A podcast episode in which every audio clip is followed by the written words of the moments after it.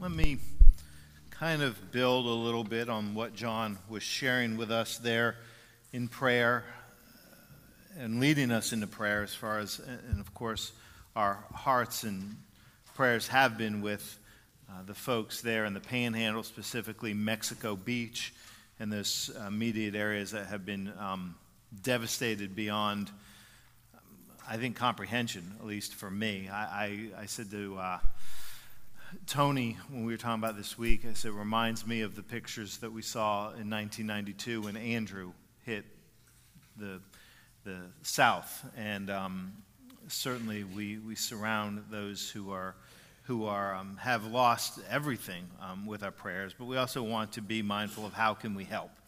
And so want to let you know a couple, couple calls for, for help that are going out, some ways that, that you can help out if you feel led. Obviously, right now, the, the greatest need is, is financial support, material needs, uh, because uh, it's not an area a lot of people can rush into right now. Obviously, they're still um, recovering and, and still searching for people they haven't heard from. But there's a couple things that we can do. I, I mentioned to you that on October 27th is the Charge Conference uh, at Christ Church in Venice. Um, at all the Charge conferences, these um, cluster conferences we're having, they're taking up special collections for the relief efforts through United Methodist Committee on Relief. Those of you that are, have been with us hear me talk about this every year. Um, the United Methodist Committee on Relief is the relief agency through our denomination, through our, our joined and shared ministry, one of the absolute best around, bar none. And every dollar that they collect, every dollar that anyone gives, goes to relief efforts. Overhead costs are covered from other denominational resources. It's one of the gifts that we have. So every dollar you give goes to relief efforts. One of the things they're asking for at that time are gift cards to Lowe's and Home Depot. Doesn't matter which, but gift cards to Lowe's and Home Depot. If you would like to get gift cards, whether you can go or not, this is what we're going to do. Um, and because you, you know you can buy gift cards here. You could get some this morning if you wanted to, but you can buy them anywhere. It doesn't matter where you get them. If you um, bring gift cards to the church, if you put gift cards for Lowe's or Home Depot in the offering plate, we're going to know what that is for. You don't even have to, to label it. We know what you're giving that for. We're going to collect all of those. And on that day, those of us who are going to the charge conference, I will take them down and we will contribute that to the, to the larger offering. So you can do that. Um, the other thing that you can do is any check that you give, if you want to give through the church, if you mark your check, you make it out to the church, but if you mark it for the United Methodist Committee on Relief, UMCOR, U M C O R, if you have that on there, we will collect and we will send that to the, to the Committee on Relief. So, those are two ways that we can financially support right now um, through, through our resources and being mindful of what our, what our brothers and sisters are going through. So, I want you to be aware of that. We are praying for them, as John shared very powerfully. Um, we know a number of churches that had their walls knocked down that are worshiping. Right now, they're worshiping in the heat um, in, in whatever the conditions may be in the panhandle today, they've, they've decided that their worship is not going to be defined by their walls, but by, by that Spirit of Christ uniting them together. So we're mindful and certainly lifting them up, and we'll do. And we'll continue to make you aware as, as you know, these, we're still doing, we're still supporting rebuilding efforts in South Florida from last year's hurricane. So we know what the panhandle has gone through and what Carolina has gone through is going to be a long term project, and we'll continue to keep, keep you up to date on ways that we can help out. So, want you to, uh, to be aware of that as you always are. You are so generous, and, and I thank you for that. All right, we're going to turn now, kind of make a, a quick right, and we're going to get ready to, to get into our, our scripture this morning. We're going to get there in a few minutes, like we normally do, but it is Mark chapter 10. If you have your Bibles and want to get ahead of me, it'll certainly be on the screens in front of you. As we're going to look at this, this, um, this story this encounter that Jesus has with, with this young man called the, uh, the rich young ruler. I was thinking about it though, and, and, and, the significance of the story, and, and how that sometimes, so often in life, the things that we remember or the things that get attention are memorable or attention getting or, or noteworthy because something very unexpected happens. Sometimes things that are very ordinary become extraordinary because something that just wasn't expected happens. We got an example of that this week in, in the news, in, in pop culture, if you will. And, and maybe you saw this in the news this week, but there was a, a painting or a, a canvas work that became very, very famous this week. It's called Girl with balloon. In fact, I think I have a picture of it. Dave, can you put that up? That, that picture. How many of you saw that in the news this week? All right, so about maybe not even half of you know. How many of you have no idea why this is significant? It's okay. It's all right if you don't.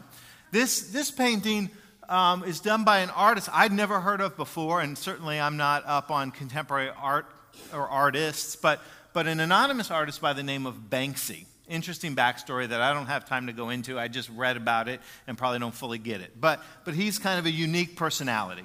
But so this artwork, this canvas art, he does this painting in a lot of places, but it was done in 2006 and was given, I think, was donated to a friend or somebody that he knew.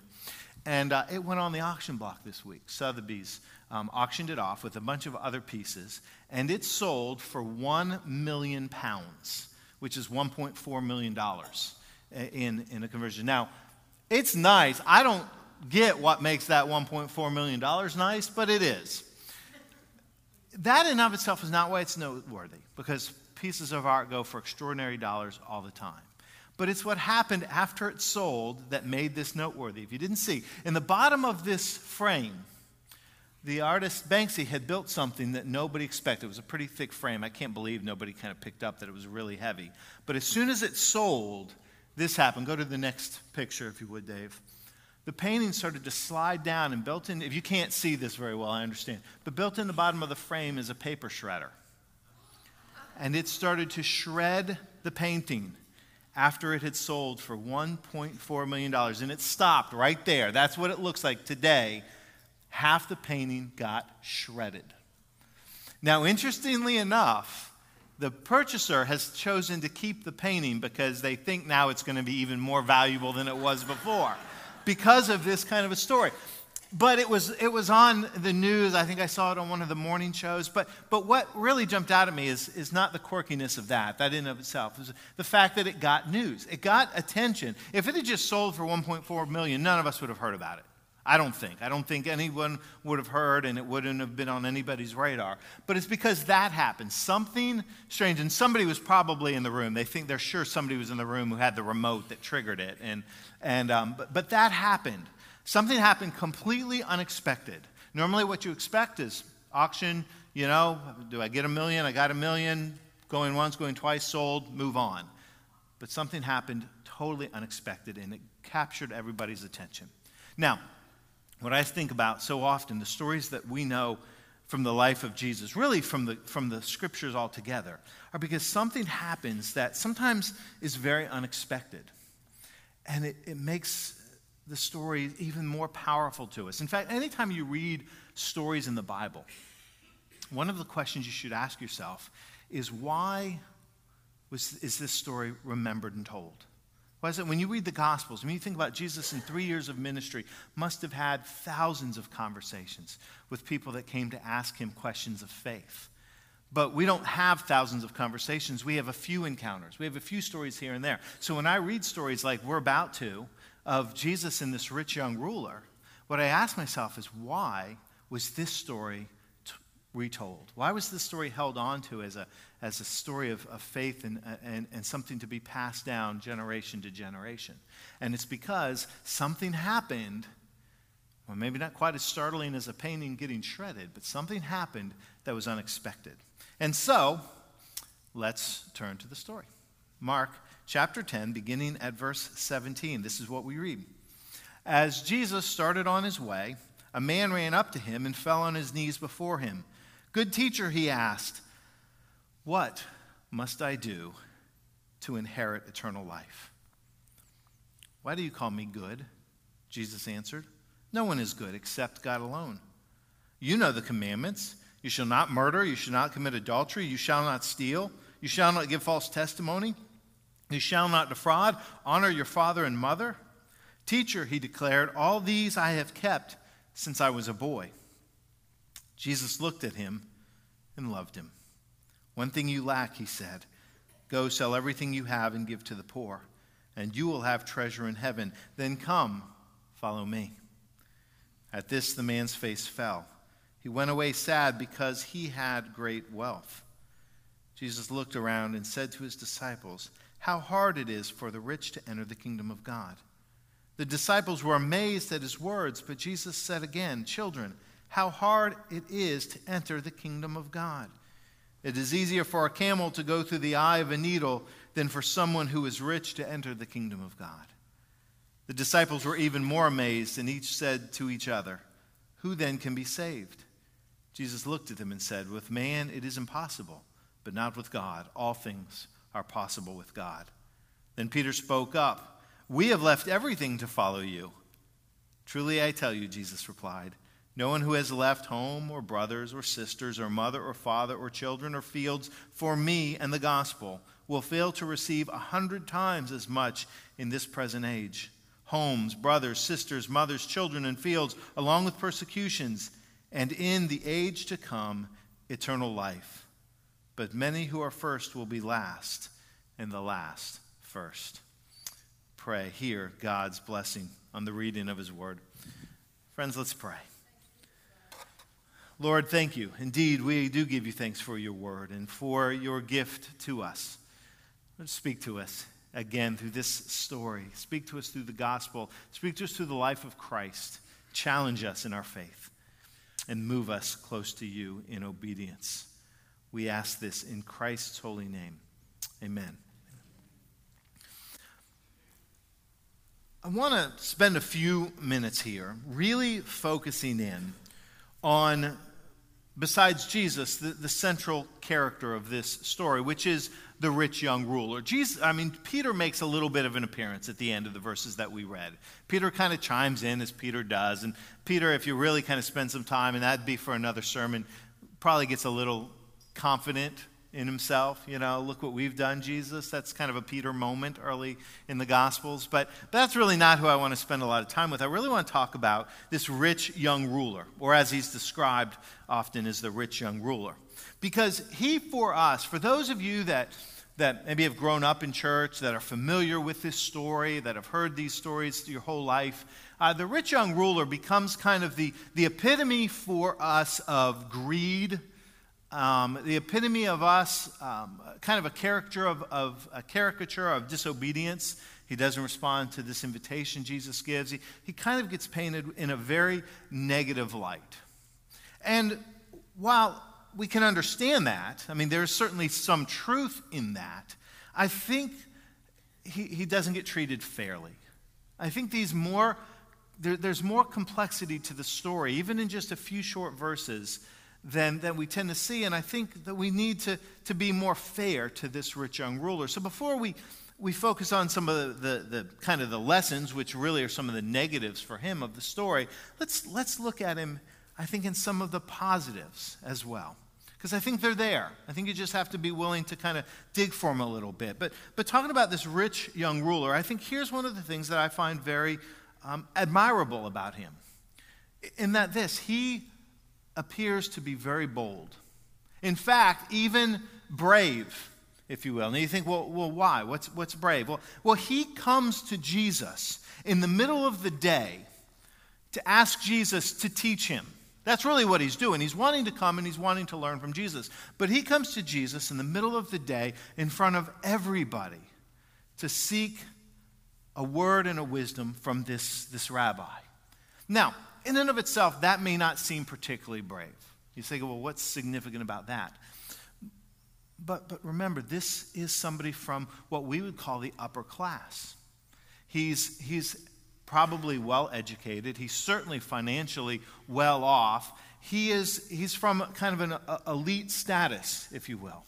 And, and the thing is, this is not the kind of people that generally came openly to Jesus the, the leaders and the influencers and the people of significance often were the ones that were trying to trip Jesus up, but they didn't come to Jesus openly and admit that Jesus had anything to teach them because Jesus was, uh, he was lower class. He, he was from, he was a poor Galilean carpenter. I don't mean lower class in, in influence or, or significance, but in how people viewed him. He wasn't, he wasn't well off, he wasn't well to do. And so as we know, sometimes classes tend to look down on other classes.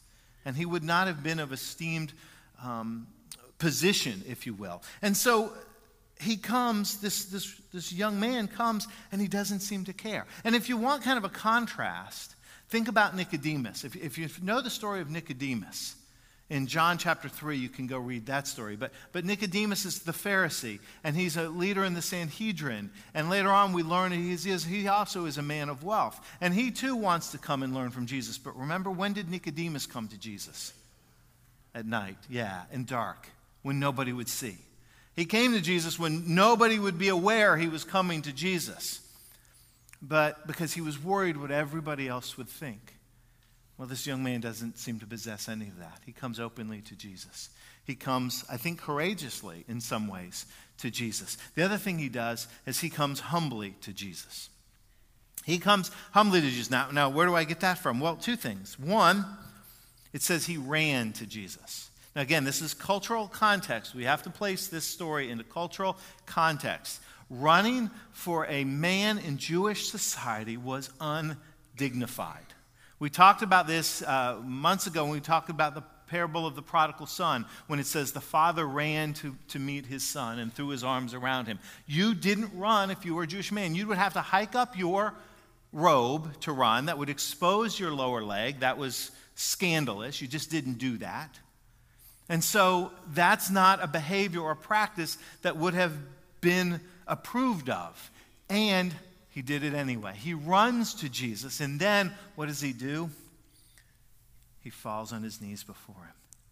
He takes a, um, a, a, a posture of, of a servant, if you will. He falls before him. So, so, so he comes in this posture of, of, of boldness.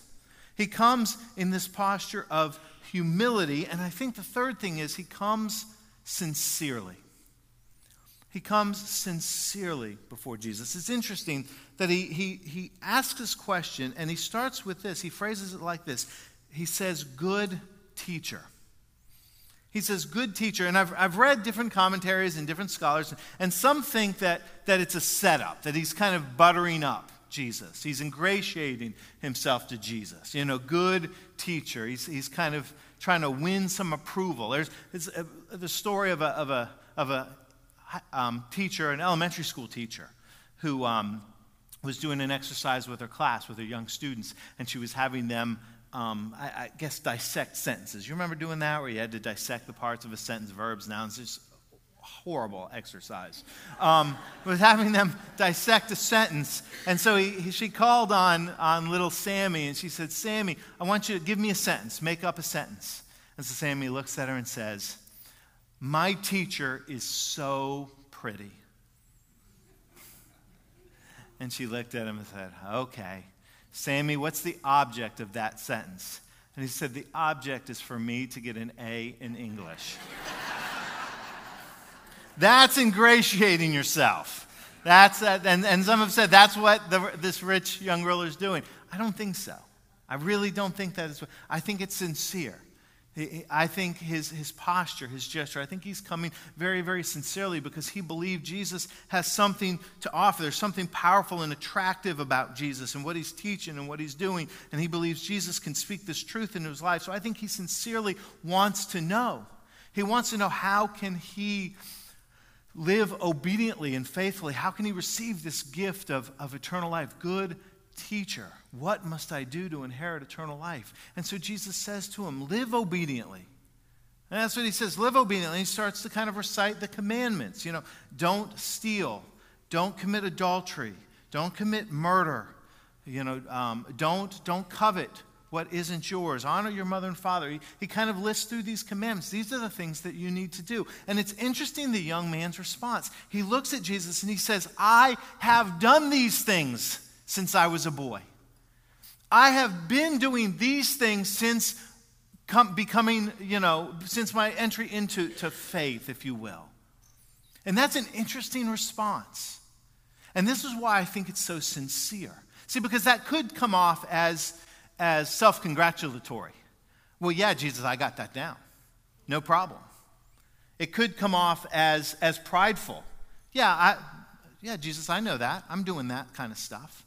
And, and we certainly know that there were those who came to Jesus, religious leaders, that, that did have that posture, and it, it would infuriate Jesus. Those that would come to, to Jesus and would would come with pride and with arrogance. And, and those religious leaders that created these laws and these rules so that they would seem more holy than everyone else. And Jesus had little patience for that. But this is why I don't think this was the posture of this young man, because of the very next thing the scripture says, verse 21. It says this Jesus looked at him and he loved him. Jesus looked at him and he loved him. He looked at this young man, and I think what he saw was this humility and this courageousness and this sincerity. This young man wanted truly to hear these words that would help him walk on a path of life, to receive this gift of life which Jesus was offering. He looked at him and he loved him. And I think before we get to where this story takes a turn, we need to own these characteristics. Don't just write this young man off as lost at the beginning. He's coming sincerely, humbly, and courageously to Jesus. And Jesus loved him. And this is where the story turns. This is where it, it becomes memorable in, in a way that, that stories like pictures getting shredded become memorable. Something unexpected happens. Because Here's what I think is, is true for the rich young ruler that is, that is true for us sometimes. Sometimes we ask questions, not so much as because we want an answer that we don't know, but we want to be affirmed on what we think we do. Not because we want an answer that we don't know, but because we, we want somebody to affirm us in what we already think that we know. And so he's done these things. And I think what he's looking for is he's, he's fishing for a very specific answer. And sometimes we get answers we don't expect. There's a, a story, a, a lighthearted story of a, a, a, man who was traveling across the country, and, and he was a, I don't know if the term's a gemologist, he, he studied diamonds and precious jewels and things. And um, he happened to be sitting next to a woman who had a huge diamond ring, just enormous. And he was fascinated by it. And so finally, he, he asked her. He just kind of got up the courage and he asked her. He said, You know, I study diamonds and other precious jewels. And he's like, I, I've got to know that is, that's a, a, an enormous diamond you have. What, what can you tell me about that diamond? And, you know, he's looking for answers like, where was it mined, or how was it cut, or how many carats is, those kind of things. But, but she looked at him and she said, oh, this, this, this is the famous Klopman diamond. And it comes with a very terrible curse. He thought, now he was intrigued. He couldn't ask, he couldn't wait. He said, with bated breath, Well, what's the curse? And she looked at him and said, Mr. Klopman.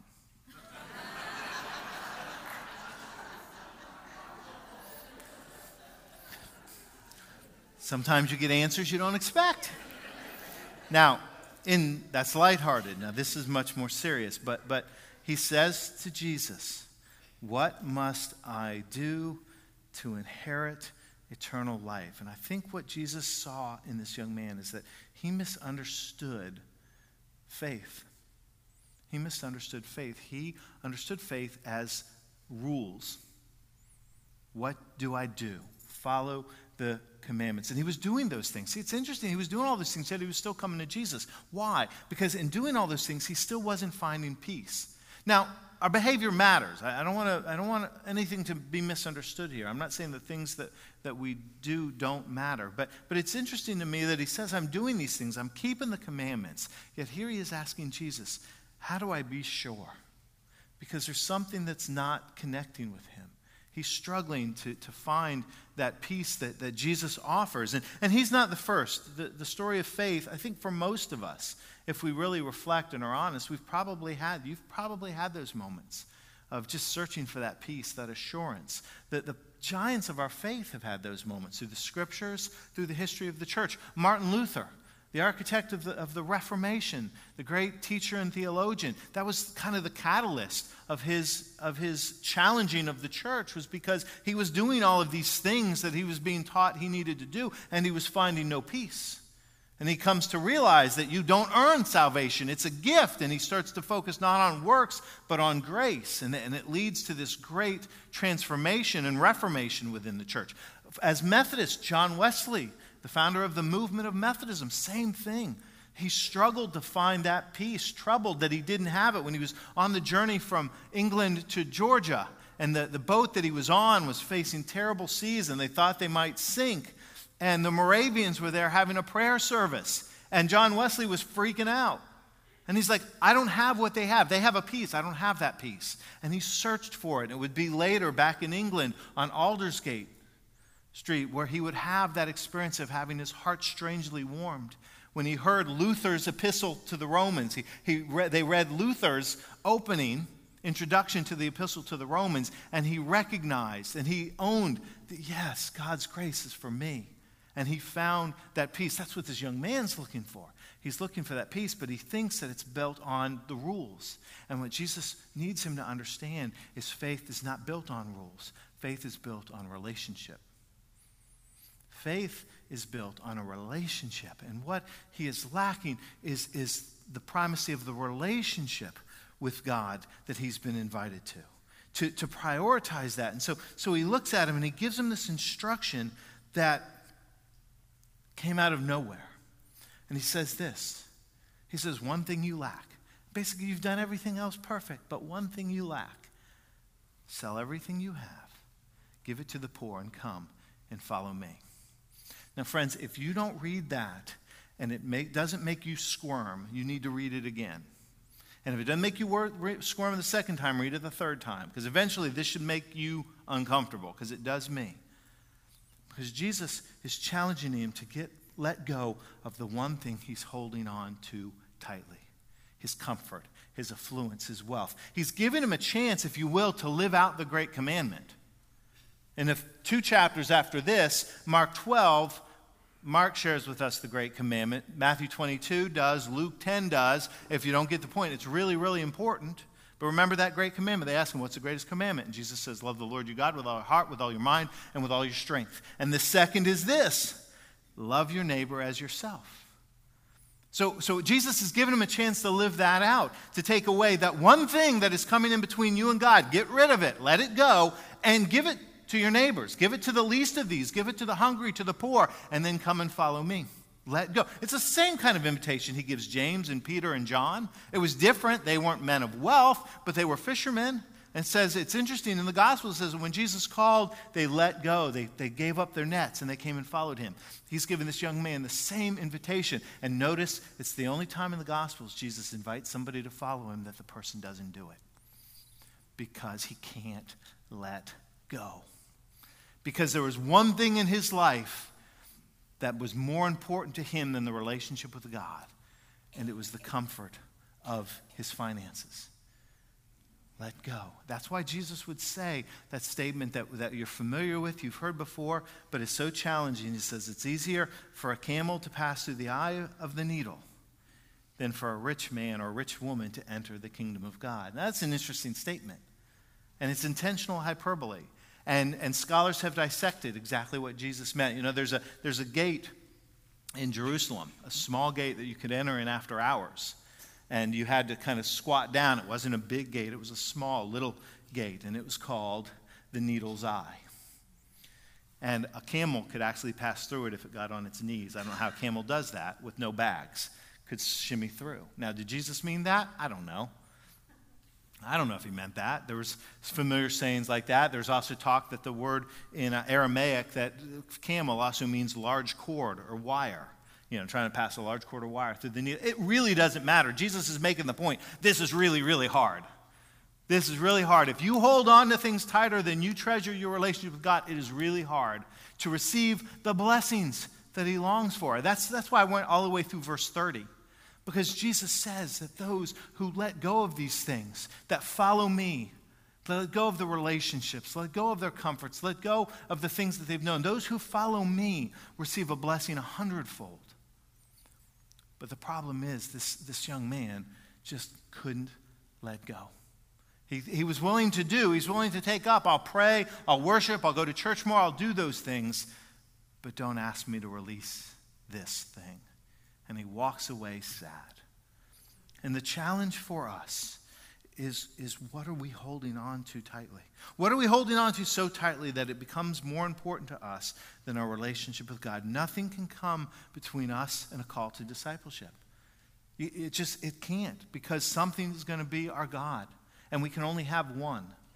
And our God becomes that which we value and treasure most. Jesus says, build up your treasure in heaven. But for many of us, me, our struggle is we're really, really like our treasure on earth. And, and that doesn't have to be money. But if most of us are honest, that's what it is. There's a reason Jesus talks a lot about money, more so than anything else, because it so easily becomes our God. We're willing to let go. I'm not saying, and I'm not telling you to go home and sell everything. Yeah, I, I know, right? Yeah, I hear you. Good thing, right? Good thing. But if Jesus showed up and told you to, could you do it? Could you do it? I mean, that's the question that should challenge us. Are we willing to do with those resources that which God's called us to do? Are we willing, even in our comforts, to make God first? Are we willing to let go? For too many of us, for me, I just I hold on too tightly. And this story unsettles me because I wonder if I was the rich young ruler, would it have been any different? I've told the story, I've, I've used the example before, I should say. When I was a kid, I remember watching television one day. I don't even remember what age, but, but it was a show, it was something like uh, um, Omaha of uh, Wild Kingdom. What was it? Omaha of. Um, Mutual of Omaha's Wild Kingdom. It was one of those kind of shows. And it showed some indigenous peoples of Africa um, catching monkeys and lemmings, I think is what they were actually catching. And, and they, would, they would trap these, they would catch these because they could then sell them to zoos and, and other exhibits. So they didn't want to harm the monkeys, but they did want to catch them. And, and it showed the trap that they would set. I, I, I, don't know if you remember this or have ever seen this, but what they would do, and you can still find videos on this if you, if you want to kind of verify the story. But they would go to some of these large mounds, like um, termite mounds. If you've seen termite mounds in Africa, they're, they're enormous. And they would dig out a hole and sometimes they'd do it in a tree, and sometimes they'd actually use coconuts that are tied to the tree. It's all the same, but basically, you've got to have a small hole. And in the hole, you put some food item that the monkeys really enjoy bananas or sugar cubes or whatever it is. And then they would lay those same food items all around the hole, and they would go and hide. And of course, the monkeys would see it, and they would come and they would eat, and they'd enjoy the bounty. And then they'd realize that in this hole, there's more of it. And so they'd reach their hand in and they'd grab it. And here's the problem they can't get their fist out. The hole's small enough for their hand to get in, but it is not big enough for their fist to get out. And they won't let go. And they are literally captured simply by a person walking up with a rope and placing it around their neck because they won't let go. Even though their freedom is at stake, even though their blessing is far greater in letting go of this momentary pleasure than to hold on to it, they won't let go. What must I do to inherit eternal life? Jesus says, let go. Let go. What are you holding? What are you holding? Too tightly. What matters more? What must I do? Brothers and sisters, ask yourself, Lord, what must I let go? Let's pray. Lord, we, uh, we're challenged by your word to us. It's not easy. Lord, help us to, to make you our first love to recognize the greatest blessings that we receive will come through faith, through following you, through discipleship. And Lord, help us when we need to to let go of those things that get in the way. What must we do? Lord, help us to ask the question, but respond in faithfulness to your answer. We ask it in Christ's holy name. Amen. Amen. And if you ever think the answer and the cost is too high, remember that the one who spoke those words is the one who let go of his very life so that we would have life. And so, as we prepare our hearts to continue to worship and to receive communion, we remember that on the night in which he gave himself up for us, Jesus took bread, gave thanks to God, and he broke it. And he said, This is my body, given for you for the forgiveness of sins. Every time you eat it, do it in remembrance of me. In the same way, he took the cup and he gave thanks to God and he gave it to his disciples and said, Take and drink, all of you. This is my blood of a new covenant, poured out for you and for many for the forgiveness of sins. Every time you drink it, do it in remembrance of me. Friends, let us pray. Gracious Lord, help us to remember the gift that you've given, that you were willing to let go of your life, that we would have life. And so, as we receive this bread and juice, make it be for us the body and blood of Christ, that we would serve you faithfully as a people who have been redeemed by your blood. By your Spirit, make us one with Christ, one with each other, and one in ministry to all the world until the day comes that you come in final victory and we feast at your heavenly banquet. Lord, we give you all praise. We give you all glory now and forever. In Christ's holy name, amen. I want to invite now our communion servers to come and to take their place at each of our, our stations. As I remind you that uh, as we receive this morning, there's two stations in the front, two in the back for you as you're led to come and to receive the bread and to dip it into the juice and thereby receive the body and blood of Christ. The altar is open for prayer. The baskets around the room are for prayer cards or offering. And then lastly, if you are unable to come forward, just let someone know. We will bring communion to you. But friends, this is Christ's table. He has made it ready. As you are led, you're invited